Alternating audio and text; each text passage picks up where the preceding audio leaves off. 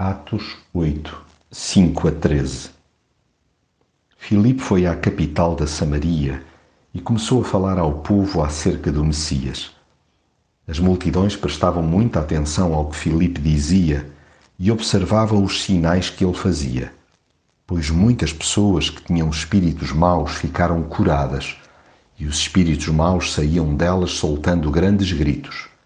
Também muitos coxos e paralíticos foram curados. Deste modo houve uma grande alegria naquela cidade. Porém vivia lá um homem chamado Simão, que noutro tempo tinha praticado artes mágicas e causava admiração aos samaritanos, fazendo-se passar por uma pessoa extraordinária. Mas quando Filipe lhes pregou a boa nova acerca do reino de Deus e de Jesus Cristo, eles creram, e tanto homens como mulheres receberam o batismo. Até o próprio Simão se tornou crente e recebeu o batismo, passando a andar com Filipe.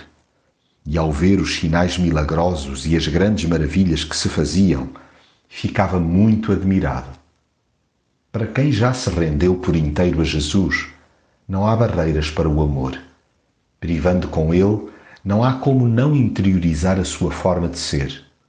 Porque Jesus vê a todos por igual, aqueles que o seguem sentem-se impulsionados a partilhar a fé nele com qualquer um. As fronteiras, sejam elas de que ordem for, desmoronam-se pela força da mensagem da cruz.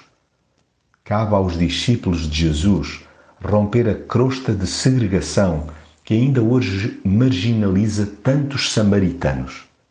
Cristo é para todos e não é monopólio de ninguém. Há imensas vidas que precisam de conhecer pessoalmente Jesus. Estão ávidas de cura interior e de experimentar alívio integral. Urge que os que já o seguem avancem em direções a lugares de efetiva carência para pregar em atos e com palavras acerca do reino de Deus e do nome de Jesus.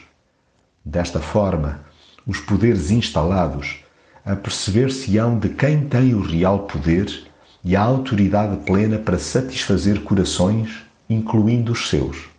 Assim, haverá eco de que houve grande alegria na cidade.